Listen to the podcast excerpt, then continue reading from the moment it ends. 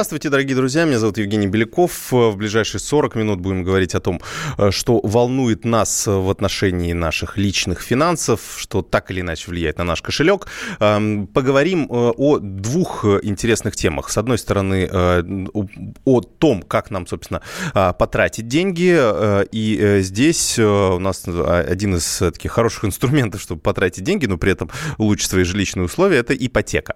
Так вот, названы регионы самой дешевой ипотекой. Это обсудим буквально а, через а, одну минуту.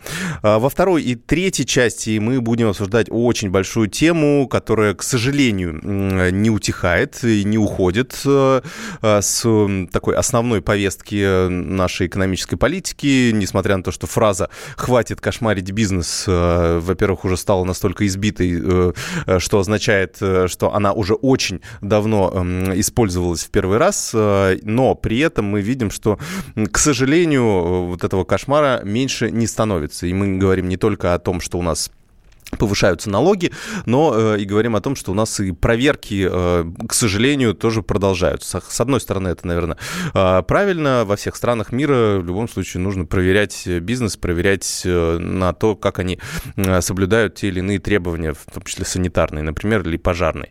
Э, но при этом, когда, э, по словам экспертов, у нас проходит 10 миллионов э, проверок в год, 10 миллионов проверок в год. Э, не знаю, можно ли этим цифрам доверять, но, по крайней мере, вот в институте эм, Столыпина, в аппарате бизнес-омбудсмена утверждают именно это. А, то есть официальная статистика это одно, а есть э, оценки экспертов, э, которые они аккумулируют, исходя из разговоров э, с различными предпринимателями, малыми, средними, большими, которые сталкиваются с теми или иными трудностями. Так вот, 10 миллионов проверок в год – это цифра экспертной оценки. Если посмотреть количество юридических лиц, у нас это около 5 миллионов, а, то получается на каждую компанию у нас э, приходится по две проверки в год.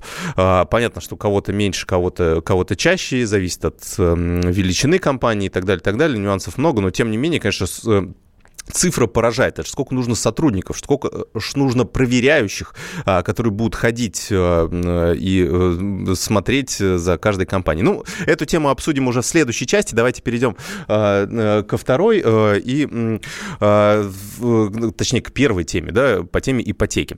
Так вот, названы регионы лидеры по доступности ипотеки. Я не думаю, что, конечно, слишком большая уж разница, что, которая, не знаю, как-то сильно влияет на доступность э, квадратных метрах э, в разных э, регионах, но тем не менее какая-то разница все-таки есть, потому что действуют помимо, помимо предложений банков, действуют и различные региональные программы, которые помогают так или иначе сэкономить на взятии этого ипотечного кредита. Так вот, для начала озвучу статистику. За прошедший 2018 год в России было выдано порядка полутора миллиона новых ипотечных кредитов против 1 миллиона в 2017 году. Общая сумма, а, на которую граждане взяли а, ипотечных кредитов, составляет 3 триллиона рублей. То есть это гигантская цифра. А, если сравнить, например, с федеральным бюджетом, то это будет порядка 20% федерального бюджета. Вот те деньги, которые идут, я не знаю, сейчас, если сравнить, это несколько, мне кажется, 5 размеров тех сумм, которые идут на здравоохранение в федеральном бюджете. То есть 5 годовых объемов того, сколько выделяется на решение этих проблем. То есть э, сумма очень большая, э, деньги, э, ну, получается, граждане очень часто берут в кредит, но при этом многие еще покупают и за наличные, но, тем не менее, ипотека с каждым годом растет и растет. И это вот один из поводов для того, чтобы, с одной стороны, цены росли, но учитывая, сколько сейчас разных факторов влияют на снижение цен на этом рынке, этого практически не происходит происходит. Ну, давайте э, все нюансы обсудим с э, э, с нашим экспертом Владимир Григорьев, эксперт в сфере финансов и банковского дела Московского отделения опоры России у нас на связи. Владимир Николаевич, здравствуйте. Здравствуйте. Здравствуйте. Да, да, подскажите, пожалуйста, вот эм, э, насколько сейчас э, сильно ипотека влияет, э, ну, то есть это такой важный фактор для, ну, такой мультипликатор, да, по сути.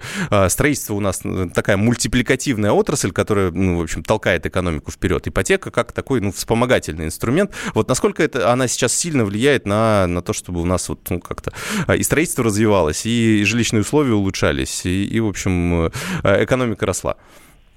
Ну, безусловно, это э, оказывает влияние на все сферы, которые вы перечислили, потому что жилье фактор один из ключевых для любого человека, а, а в нашей стране оценки разные, но вообще так, если брать наиболее консервативную, а следовательно такой наиболее, что ли, спокойный, ну, более половины э, семей э, либо нуждаются, либо хотят улучшить свои жилищные условия. То есть, как вы понимаете, это ну, достаточно большая цифра. Uh-huh, uh-huh. А, поэтому, безусловно, это влияет на а, все а, факторы. И вот, наверное, знаете, я, наверное, отметил бы как Э, один из самых ключевых. Дело в том, что, в принципе, сектор кредитования физических лиц – это, безусловно, не только ипотека, это потребительские кредиты, автокредиты.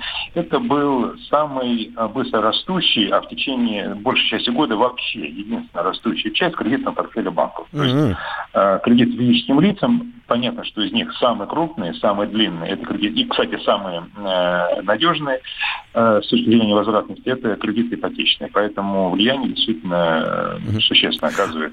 А можете а... объяснить, вот э, э, в рейтинге, который, э, с которого мы, собственно, начали, по доступности ипотеки, э, ну, есть, понятно, Ямало-Ненецкий, Ханты-Мансийский и Ненецкий автономные округа, лидеры по доступности ипотеки, там больше 60%, в общем, граждан могут себе позволить э, купить э, э, двухкомнатную квартиру э, в ипотеку. Это вот был, по крайней мере, методология этого исследования была. При этом в некоторых других регионах, ну, там есть аутсайдеры, там 7%, 10% людей только могут это себе позволить. Вот для меня, э, вот почему я этот вопрос задаю? Обычно же э, у нас рынки, они зависят все-таки от спроса, да? Если у людей мало денег, то они, соответственно, ну и цены на недвижимость в этом регионе низкие.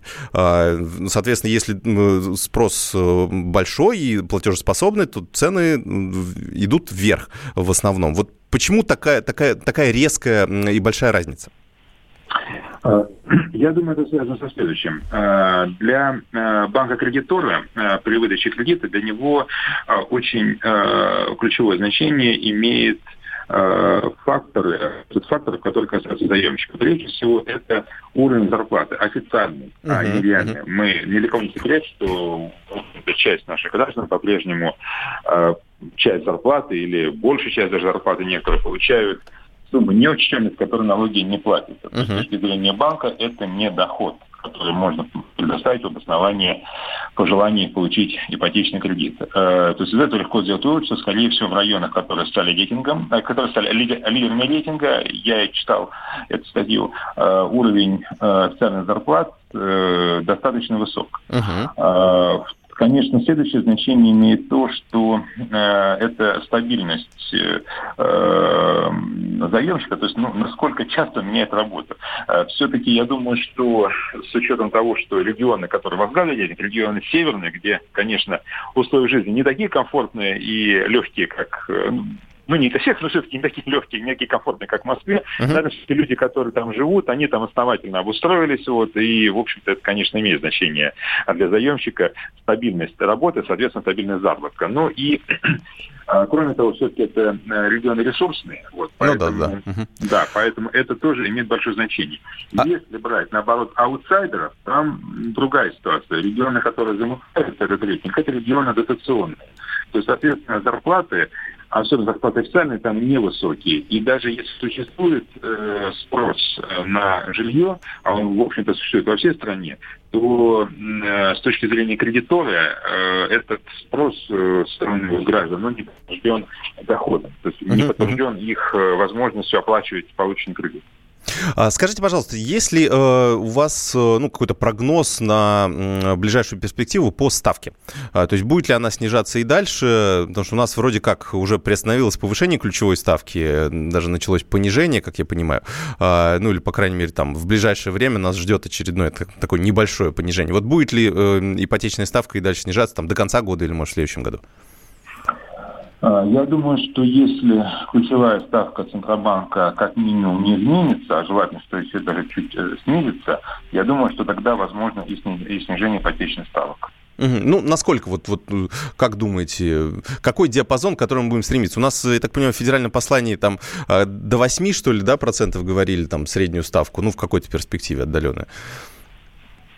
Ну, я, конечно, не думаю, что в течение э, этого года при благоприятных условиях, это очень важно, то есть благоприятные условия это относительно э, стабильный курс э, доллара-рубль, это отсутствие внешнего давления дополнительного в виде санкций, есть, uh-huh, чтобы uh-huh. к тем, кто есть, что есть, уже новые не добавились. Э, и с учетом хотя бы чтобы экономика э, росла, а не э, находясь в рецессии. Но я думаю, что снижение где-то в пределах э, ну, полупроцента, может быть, чуть больше, наверное, возможно, относительно текущей ставки. И, вот и... Это такой прогноз осторожный, потому что ну, да. не быть чрезмерным оптимистом. А, и последний вопрос, там 30 секунд у нас осталось. По ценам на недвижимость, как думаете, будет ли сейчас, ну, учитывая то, что сейчас вот очень большие изменения на этом рынке в качестве, ну, в плане новостроек? Я думаю, что цены на жилье будут расти. Э, может быть, не очень большими темпами. Я, э, мне кажется, что они будут расти, потому что спрос на жилье достаточно высокий, а э, вы понимаете, что когда высокий спрос, то, соответственно, это подталкивает цены вверх. И к тому же у нас ну, так много направлений инвестирования, когда люди могут вложить свободные... А, понятно. Ясно. Спасибо большое. Владимир Григорьев, эксперт в сфере финансов и банковского дела Московского отделения опор России. Вернемся буквально через несколько минут. Личные деньги.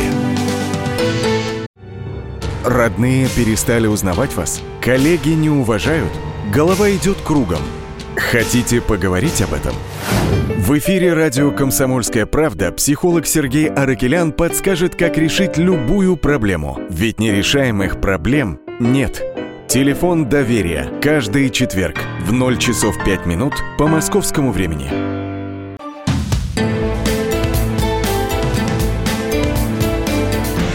Личные деньги. Продолжаем наш эфир, дорогие друзья. Меня зовут Евгений Беляков. Ко мне в студии присоединяется Михаил Зубов, замредактор отдела экономики комсомолки. Михаил, привет. Здрасте. Мы э, э, решили в этой части разобрать э, ту э, тему, которая у нас есть уже на сайте kp.ru в разделе «Экономика». Э, называется она следующим образом. «Список забытых в СИЗО предпринимателей может расшириться с 8 человек до 6 тысяч». Э, я так понимаю, речь идет о письме э, бизнес-омбудсмена Бориса Титова генеральному прокурору Юрию Чайки. Э, в чем здесь суть? То есть э, цифры на самом деле впечатляют. То есть э, такое ощущение, что сейчас 8 человек, а будет 6 тысяч. Э, ну, вот что это? Вот Суть в том, что да. после того, как э, президент Путин взял слово с э, генпрокурора на, на коллегии прокуратуры, что генпрокурор разберется с такими случаями, когда mm-hmm. люди просто э, садятся за решетку и потом про них забывают. И они сидят не то что месяцами, годами бывает. Вот. Чайка пообещал, а бизнес-омбудсмен Титов тут же по горячим следам написал ему письмо с конкретными примерами. У него под рукой было 8 примеров. Он их в это письмо сразу засандалил. Угу. А на самом деле таких э, примеров больше. И это все будет дополняться. Угу. У нас есть э, комментарий общественного уполномоченного по защите прав предпринимателя Александра Хуруджи, как раз который привел э, статистику, которая есть в аппарате бизнес-омбудсмена рассчитываем на поддержку, потому что было сказано публично при президенте, что всех, кто у нас будем будут анализировать дополнительные дела. Ну вот мы выборку сделали, в тот же день начали, сразу представили по горячим следам. Конечно, рассчитываем на поддержку, на то, что люди, которые некоторые по 4 года содержатся, в итоге mm восторжествует правда, обратят внимание, что по 108 нельзя предпринимателей направлять в следственные изоляторы, да тем более на такой длительный период времени. Если будут достигнуты результаты, мы, конечно же, ожидаем, что будет поступление очень большого количества кейсов и обращений, потому что это те, которые у нас сейчас в работе, обращения не закрытые. Собственно говоря, мы продолжаем добиваться, но некоторые же не обращаются. То есть, как угу. только люди узнают из СМИ, что это сработало, конечно же, будет наплыв, и мы это прекрасно представляем. И дай бог, если удастся кому-то помочь. Угу. Александр Хуруджи, общественный полномочный по защите прав предпринимателей. Вот очень интересна природа того, а, как люди так надолго задерживаются. Я себе представляю два варианта. Вариант номер один. Человека заподозрили, взяли, как правило, это статья мошенничества – ну, так сказать, не заподозрили скорее, а, э, ну, видимо, решили взять в разработку, что называется. Да, решили да, взять в разработку. По каким-то причинам. И потом поняли, что, в общем, ну, никакой он не мошенник, и просто следователи утрачивают к нему интерес. Ну, неинтересно становится, забывают. Вот в самом прямом смысле забывают. Потому что вот э, э, Титов в письме Чайки привел такой пример, когда женщину задержали, она посидела какое-то время, и потом, значит, э, было ходатайство о продлении срока в СИЗО на том основании, что идут следственные действия. Но за три месяца ни разу никто никакого следственного действия с ней не провел, никто к ней не зашел, никто ее ни о чем не спросил. То есть угу. просто забыли. Это один вариант. Угу. Второй, Второй вариант, конечно, связан с отжимом бизнеса, то есть там уже злой умысел. А, понятно. То есть э, есть и такие, и такие. Все, ну, конечно. Я, понятно. А каких все-таки больше? Вот, э, ну, э, либо по мнению Бориса Титова, либо вот по твоему мнению? По моему мнению, больше забытых. А, хотя вот президент Путин же тоже говорил о том, что именно это используется, пока человек сидит, его фирмы либо разоряются, либо переходят в другие руки. То есть вот на это особенно Путин обращает внимание, именно на факты злого умысла. Uh-huh. Вот. И вот насчет статьи мошенничества, тут еще очень сложная, очень тонкая вещь. Вот э, вам на рынке человек продал вещь, которая красная цена 2 рубля, продал за 3. Uh-huh. И дальше как на это смотреть? С точки зрения советской логики, это мошенничество. С точки зрения рыночной логики, ну, ну это он, он не заставлял да. вас покупать. Рынок, это да. рынок. Угу. Вот. И у нас вот эта вот статья мошенничества, вот она вся на этой ниточке. А, на, а что, есть вот такие? На даже... ниточке этой путаницы, конечно. Примеры вот такого, что... Ну, конечно. Конечно. А как вот сейчас самое резонансное дело, сидит вот этот вот Калви в СИЗО. Угу. Он продал акции за такую-то сумму. У него эти акции купили. А потом выяснили, что на самом деле эти акции стоили дешевле с точки зрения рынка. И его обвинили в мошенничестве. А на самом деле он просто провел сделку грамотную. Только ну, и да. всего. Ну, с точки зрения рынка там еще... Ну, за, ну в общем, да, такая сложная история. Очень сложная да. история. Да. Э, вот, кстати, действительно, как нам тоже рассказал Александр Хуруджи, есть два вида людей, которые сидят э, по 159 статье мошенничества. Давайте послушаем, что он нам сказал. Смотрите, что интересно. У нас же статистики по предпринимателям выборки нет, по большому счету. Дело в том, что есть 159 часть 4, и почему находятся там предприниматели? Потому что суд фактически не признает совершенным в сфере предпринимательской деятельности деяния. Угу. Суд фактически говорит, это общеуголовное преступление. То есть угу. разграничения в резиновой статье 159 как такового угу. Если сделать сейчас выборку про предпринимателям, я могу сказать по ощущениям, как у человека, который несколько лет работает, речь идет про тысячи людей, конечно. Где-то тысячи, около шести тысяч.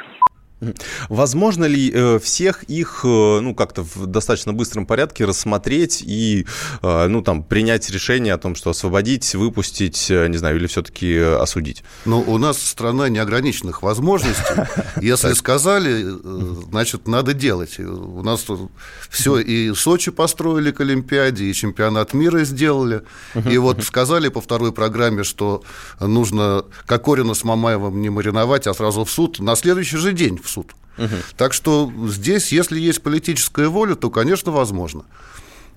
А каким образом, ну, есть ли какие-то э, рычаги, э, инструменты э, воздействия, которые, э, ну, может быть, активно применяет тот же бизнес-омбудсмен по тому, чтобы вытащить э, таких предпринимателей и доказать, э, ну, вот просто мое ощущение, что все вот эти потуги, они, конечно, какой-то эффект имеют, но такой очень-очень незначительный, то есть хорошо, что у нас есть бизнес-омбудсмен, который отстаивает права предпринимателей, но при этом, ну, как, грубо говоря, как такое избитое выражение, как об стенку горох вот все эти заявления, все эти исследования, письма и так далее, так далее. Ну, тут очень э, многое зависит от каждого конкретного сидящего. Угу. Потому что там еще в чем дело? А, заявлений, э, вот под рукой у них оказалось 5 таких, 8 таких заявлений, которые вошли в список, да? А почему 8? Почему не 12? То есть вот на этот момент 8 человек ему написало. А еще 6 тысяч не написали. Они про них не знают. Они только догадываются, что они где-то там находятся. Угу. Поэтому сейчас вот если э, разберутся с первыми восьмью и выпустят их либо до суда, либо, значит, отведут в суд и уже посадят на законных основаниях, э, то у остальных появится мотивация тоже активнее обращаться в аппарат омбудсмена и активнее добиваться, потому что сейчас многие не обращаются, потому что не верят. Вот, вот пошла черная полоса в жизни, посадили, uh-huh, ну. И, и сдаются, ломаются. Вот. Если будут бороться, то, конечно, шансы повышаются. У того, кто борется, шансы всегда выше, чем у того, кто сдается. Угу. А, давайте э, вас, дорогие друзья, спрошу, я обращаюсь к нашим радиослушателям, а, есть ли у вас истории а, того, как, э, может быть, вашего знакомого предпринимателя посадили ни за что или очень долго держали в СИЗО, пытаясь, может быть, отжать бизнес или, на, или там какая-то э, невразумительная история состоялась, но, тем не менее, человек оказался в местах не столь отдаленных, заключенных и при этом а, не смог заниматься бизнесом, что, конечно, так, в большинстве случаев приводит к печальному итогу. Рассказывать свои истории по WhatsApp и Viber 8967 200 ровно 9702.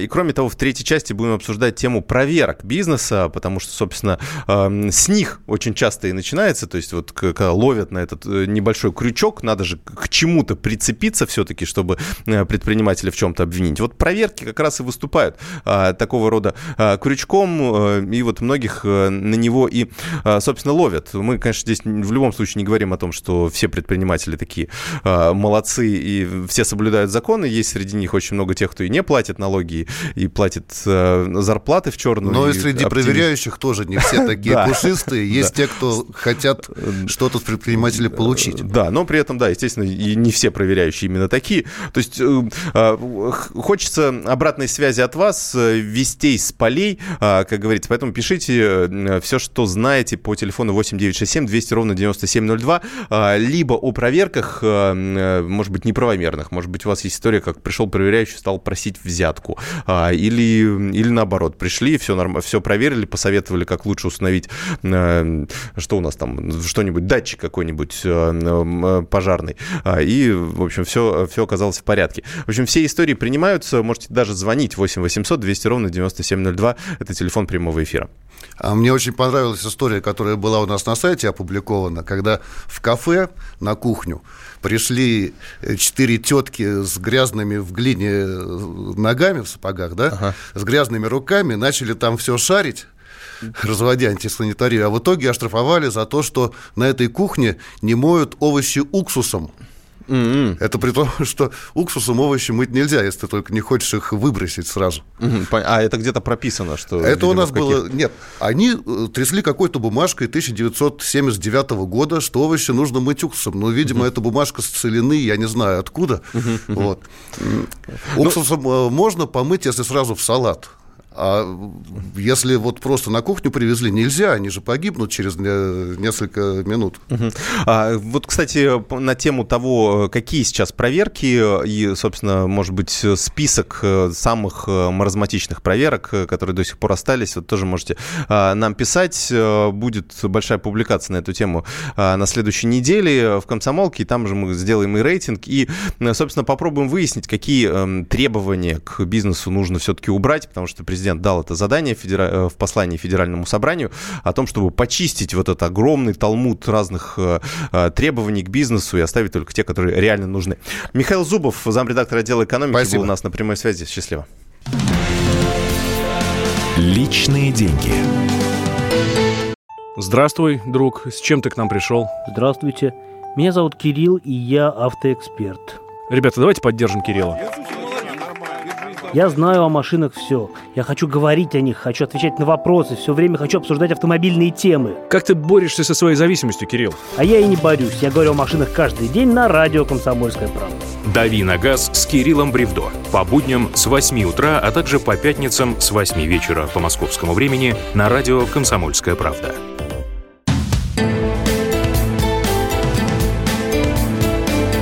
Личные деньги.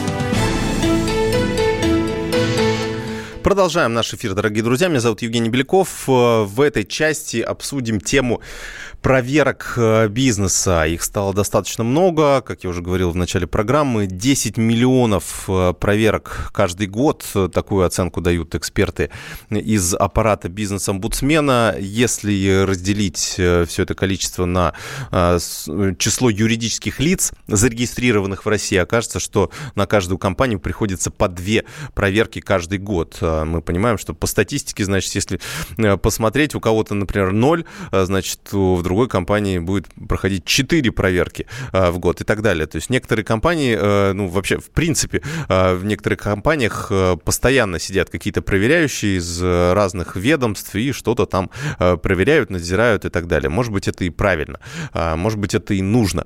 Но насколько это действительно требуется и нет ли здесь такого, что, например, количество проверок, наоборот, ухудшает наш экономический рост и при этом э, не приводит к тому, что у нас улучшается качество жизни, э, то, наверное, может быть, здесь стоит как-то ослабить хватку и э, ну, поискать какие-то более компромиссные, что ли, я бы сказал, варианты. Давайте обсудим это с нашим экспертом. У нас на прямой связи Александр Закандырин, предприниматель, член общественной организации «Деловая Россия». Александр Евгеньевич, здравствуйте.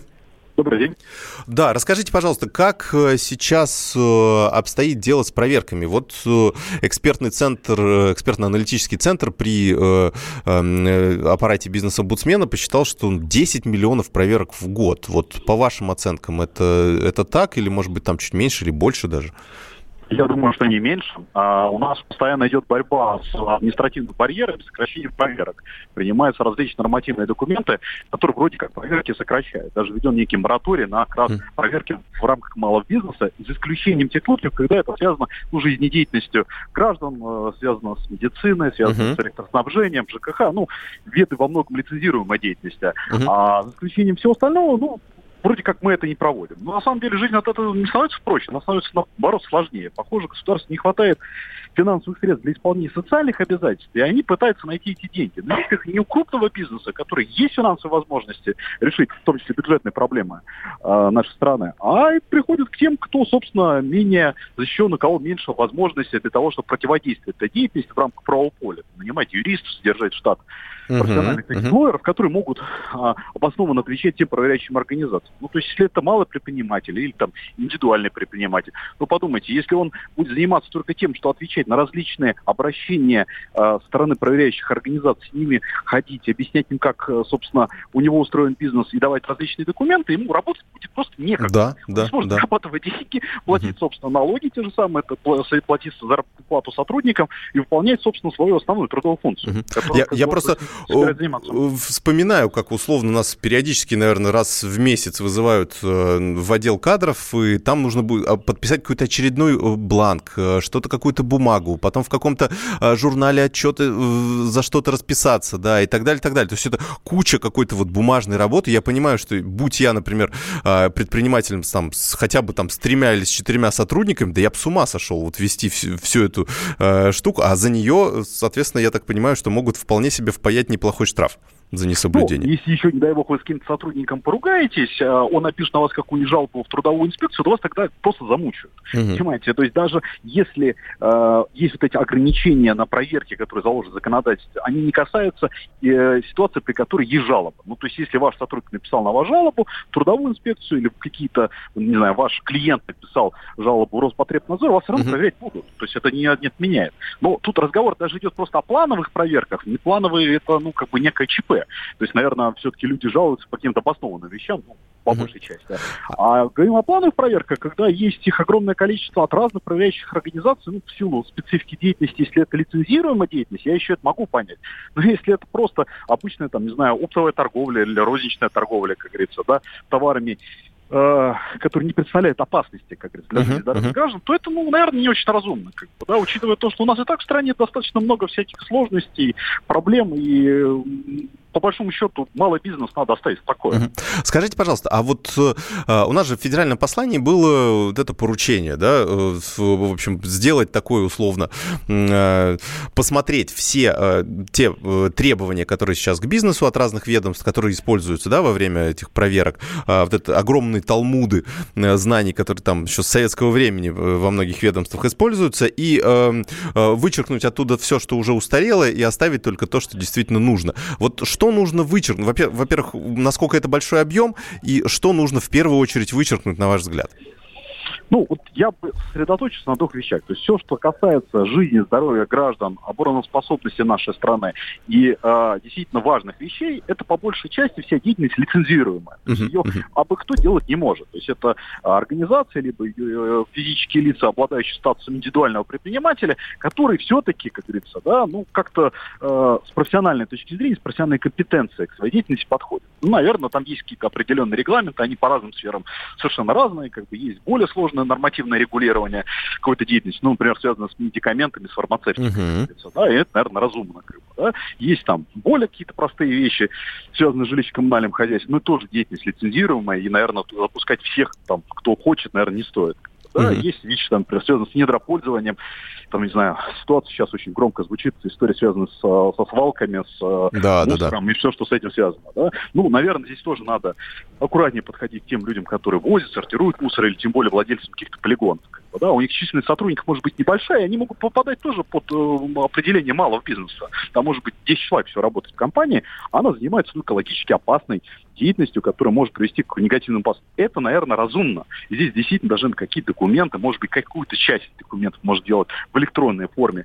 И государство как раз сейчас об этом говорит, что надо переходить на электронный делооборот, государственные услуги, регламентация этой всей деятельности, ну и поменьше бумажной волокиты, можно все это делать в онлайне и не общаться uh-huh. для этого с чиновниками. Uh-huh. А есть вещи, которые, ну, вот, не представляют такой а, социальной, общественной опасности, не могут привести к таким негативным последствиям. И таких ну, компаний очень много. Ну, не знаю, вот человек занимается просто там ремонтом обуви. Ну, какую он опасность может ну, принести? Ну, да, да, да. Вот этот ремонт этой обуви, да? Ну, какой смысл мы его будем постоянно проверять, вот там, и, может у него, не знаю, сеть вот этих вот, структур, как говорится, объединенных в одно юридическое лицо, это, не знаю, пункт там 20 пунктов приема. Вот он малый бизнес, у него 20 этих сотрудников. Угу. Ну, вот, и, ну что, а ну, его, наверное, штрафуют за то, что у него не висит, например, табличка, вот у меня ну, сейчас перед глазами, да, ответственный за противопожарное состояние. Там. Противопожарное да. состояние. Ну, слушайте, он угу. ремонтом обуви занимается, у него работает, ну, не знаю, может, семья, может, какие-то близкие знакомые, родственники. Угу. Но они могут не специалисты в этой части. Ну да. Как организовать ага. пожарную безопасность. Они им говорят, все, штраф, мы закрываем 90 дней, как бы, да,